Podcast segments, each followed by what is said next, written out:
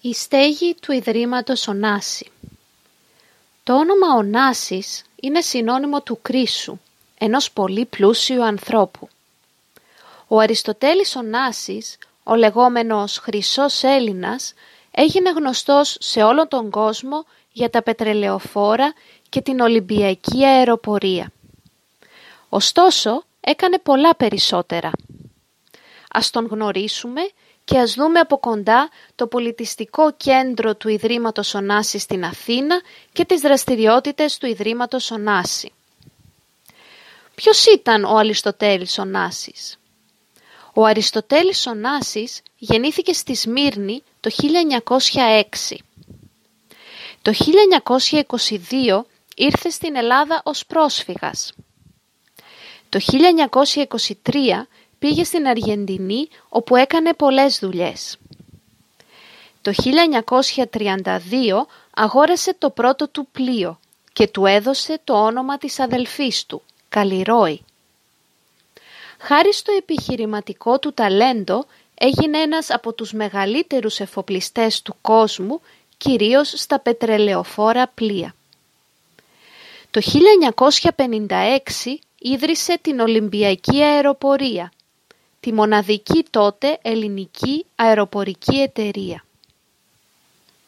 Το 1963 ο Ωνάσης αγόρασε τον Σκορπιό, ένα μικρό νησί στο Ιόνιο Πέλαγος κοντά στη Λευκάδα. Εκεί περνούσε τις διακοπές του μαζί με διασημότητες. Απέκτησε δύο παιδιά, τον Αλέξανδρο 1948-1973 και τη Χριστίνα 1950-1988. Το 1968 παντρεύτηκε τη χήρα του Αμερικανού Προέδρου Τζον Κένεντι. Πέθανε το 1975, δύο χρόνια μετά τον θάνατο του γιού του. Η μόνη απόγονος και κληρονόμος της περιουσίας του είναι σήμερα η εγγονή του Αθηνά Ωνάση.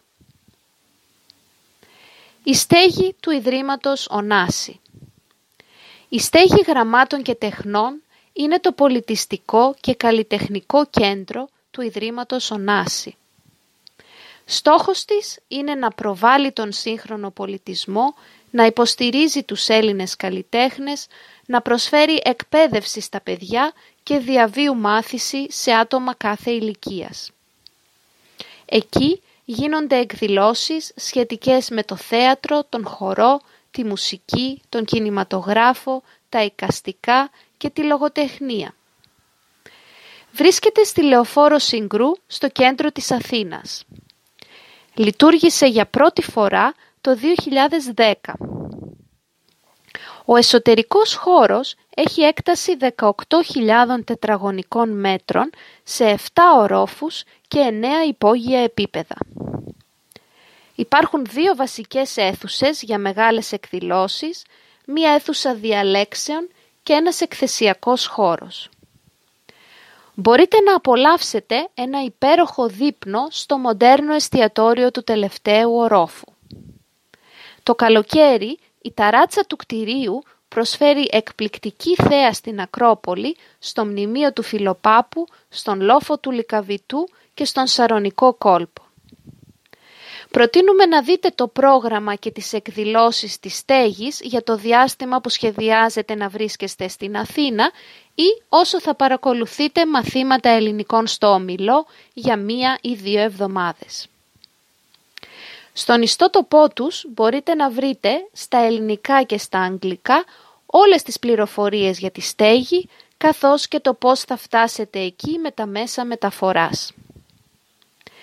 Οι δραστηριότητες του Ιδρύματος Ωνάση Σύμφωνα με τη Διαθήκη του Αριστοτέλη Ωνάση, ιδρύθηκε το 1975 ένα ίδρυμα στο όνομα του γιού του, που σκοτώθηκε σε αεροπορικό δυστύχημα σε ηλικία 25 ετών το 1973. Αποτελείται από το επιχειρηματικό ίδρυμα που ασχολείται κυρίως με την αυτιλία και από το κοινοφελές Ίδρυμα Αλέξανδρος Ωνάσης.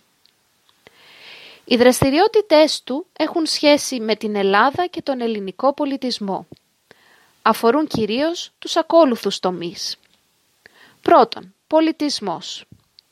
Το Ίδρυμα στοχεύει στην προβολή του ελληνικού πολιτισμού σε όλον τον κόσμο. Η Ωνάσιος Βιβλιοθήκη βρίσκεται σε ένα νεοκλασικό κτίριο στην Πλάκα. Διαθέτει το αρχείο του ποιητή Καβάφη και δύο μεγάλες συλλογές βιβλίων. Την Ελληνική Βιβλιοθήκη με περίπου 3.000 βιβλία από τον 15ο έως τον 19ο αιώνα και την Περιηγητική Συλλογή με περίπου 2.500 βιβλία δυτικοευρωπαίων ταξιδιωτών που περιγράφουν τη Μεσόγειο και την Νοτιοανατολική Ευρώπη από τον 16ο έως τον 20ο αιώνα. Δεύτερον, παιδεία. Το Ίδρυμα στηρίζει οικονομικά σχολεία και πανεπιστήμια όπου διδάσκονται τα αρχαία και νέα ελληνικά καθώς και μουσεία, βιβλιοθήκες και άλλα έργα σχετικά με τις τέχνες και τον πολιτισμό. Το Ίδρυμα δίνει υποτροφίες σε Έλληνες για σπουδές και έρευνα στην Ελλάδα και στο εξωτερικό και σε ξένους για σπουδές και έρευνα στην Ελλάδα. Τρίτον, υγεία και κοινωνική αλληλεγγύη.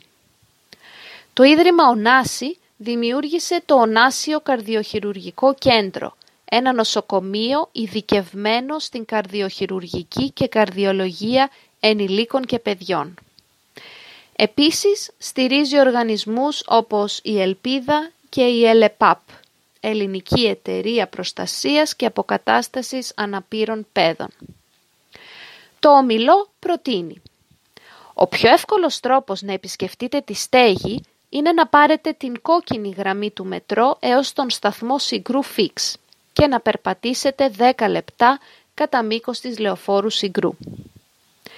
Εσείς που ψάχνετε περισσότερη σύγχρονη τέχνη και πολιτισμό στην Αθήνα, θα ενδιαφέρεστε να επισκεφτείτε το Εθνικό Μουσείο Σύγχρονης Τέχνης, που βρίσκεται ακριβώς δίπλα σε αυτόν τον σταθμό μετρό. Επίσης στη Λεωφόρο Συγκρού, 4 χιλιόμετρα νοτιότερα, θα βρείτε το Κέντρο Πολιτισμού Ίδρυμα Σταύρος Νιάρχος. Όπως ο Ωνάσης, έτσι και ο Σταύρος Νιάρχος ήταν ένας πολύ γνωστός Έλληνας μεγιστάνας της ναυτιλίας. Οι δυο τους, σε ένα μεγάλο μέρος της ζωής τους, ανταγωνίζονταν για την υπεροχή στις ανοιχτές θάλασσες. Σήμερα η στέγη του Ιδρύματος Ωνάση και το Κέντρο Πολιτισμού Ίδρυμα Σταύρος Νιάρχος συναγωνίζονται στη χρηματοδότηση του ελληνικού πολιτισμού και σε εντυπωσιακή μοντέρνα αρχιτεκτονική. Το ομιλό χαίρεται όταν ιδιωτικά κεφάλαια επενδύονται σε έργα για τον ελληνικό πολιτισμό και τις τέχνες ανοιχτά στο κοινό σας ενθαρρύνουμε να δείτε τα προγράμματα και τις πολιτιστικές εκδηλώσεις τους κατά την επίσκεψή σας στην Αθήνα.